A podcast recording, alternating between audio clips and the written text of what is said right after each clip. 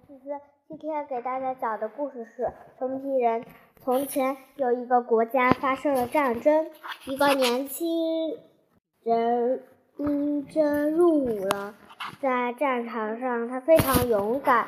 但是当当但是当战争结束的时候，国家已经不需要他们了，所以他被少尉无情的撵出了部队。他全部的财产就是一把枪，一把枪。他去找他的哥哥们，恳求他们收留他。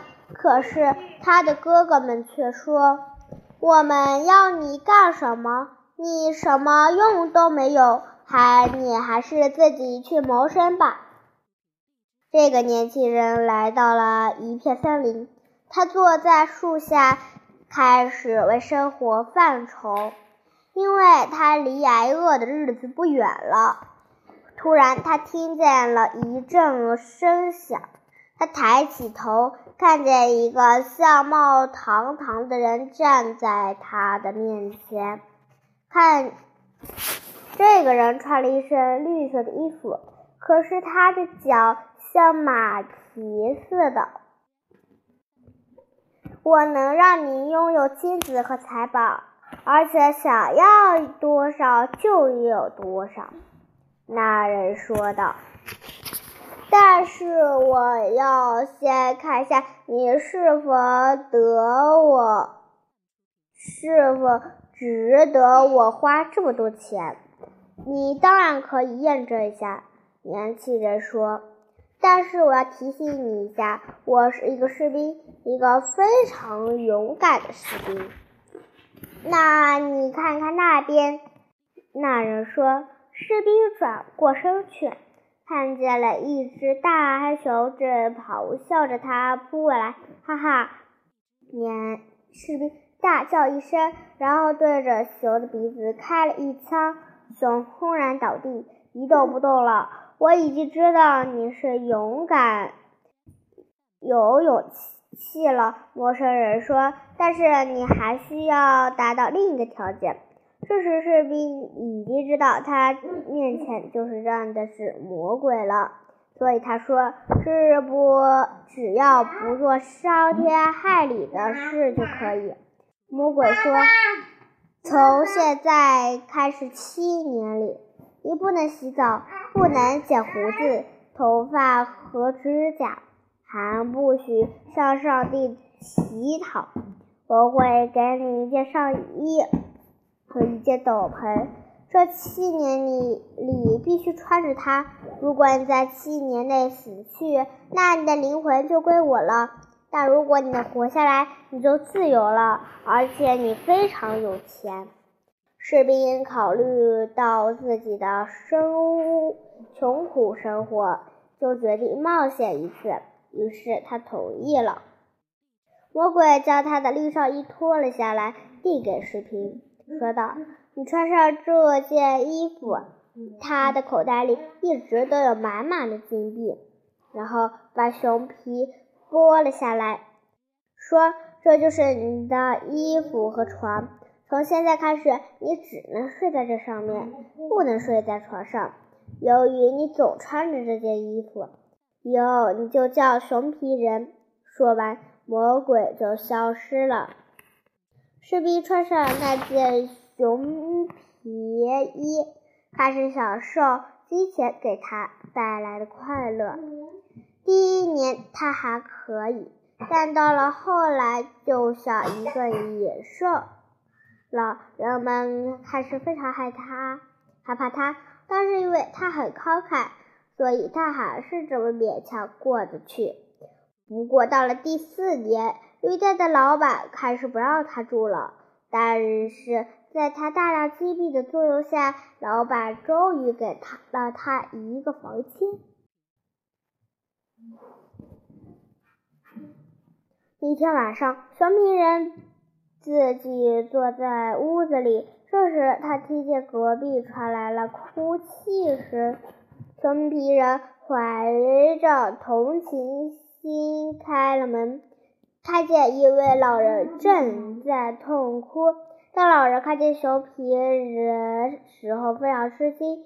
要不是听见熊皮人温和的声音，他就逃跑，他就逃跑了。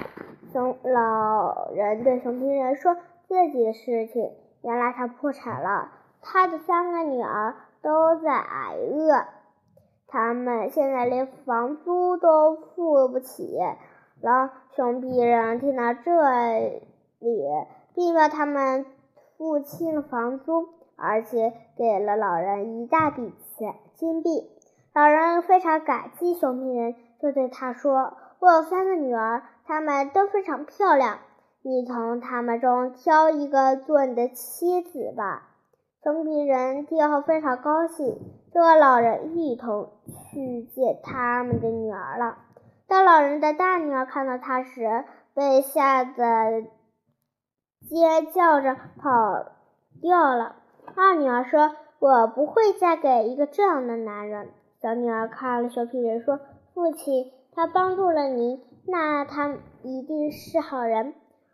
而且你已经答应把女儿嫁给他了，那么我们就要遵守诺言。所以我决定嫁给他。”熊皮人听了这些话，非常的高兴。他将他的戒指掰成了两半，给了他一半，自己留了一半，还把自己的名字刻在了那一半戒指上，并把他的名字也刻在了戒指上。他对老人的小女儿说：“不过我还要再流浪三年，如果到时候我们留回来。”你就不要等我了。从此，可怜的姑娘总是穿一身黑衣服，而且她一想起未婚夫，她就会流眼泪。他的姐姐还总讽刺他，但他一直都选择沉默。终于，四年的时间过去了，熊皮人又来到了那片森林。一阵响声过后，魔鬼又来到了他面前。魔鬼怒气冲冲的将他的旧衣服扔过去，让熊皮人把他的绿衣服还给他。但是熊皮人说：“你先要把我给弄干净，然后才能走。”魔鬼非常不情愿地将熊皮人洗干净。现在熊皮人英俊极了，熊皮人进城买了最华贵的衣服，然后坐上马车。向他的新娘家驶去，没有人认出他来，所以当两个姐姐看见他时，立刻跑回了自己的房间换衣服去了。因为她从来没见过那么这么英俊的男人，但他的未婚妻却始终穿着黑衣坐在对面。他低头一言不发，一言不发。熊皮人将他的半枚戒指放在了酒里。并把酒递给了他的未婚妻。当他把酒喝完时，发现那半但半枚戒指。他小心翼翼地拿出自己珍藏的那一半戒指，对在一起，合成了一个完整的戒指。熊皮人说：“我就是你。”熊皮人说：“我就是你的未婚妻。”感谢上帝，我又恢复了人形。他站起来，过去亲吻他的未婚妻。这时，两个姐姐从房间里出来了。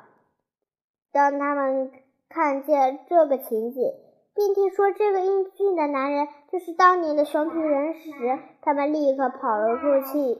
一个跳进井里淹死了，另一个在树上吊死了。到了晚上。那个穿绿衣服的魔鬼来了。魔鬼说：“我用你一个人的灵魂换来了两个灵魂。”好了，今天的故事讲完了，下期再见，拜拜。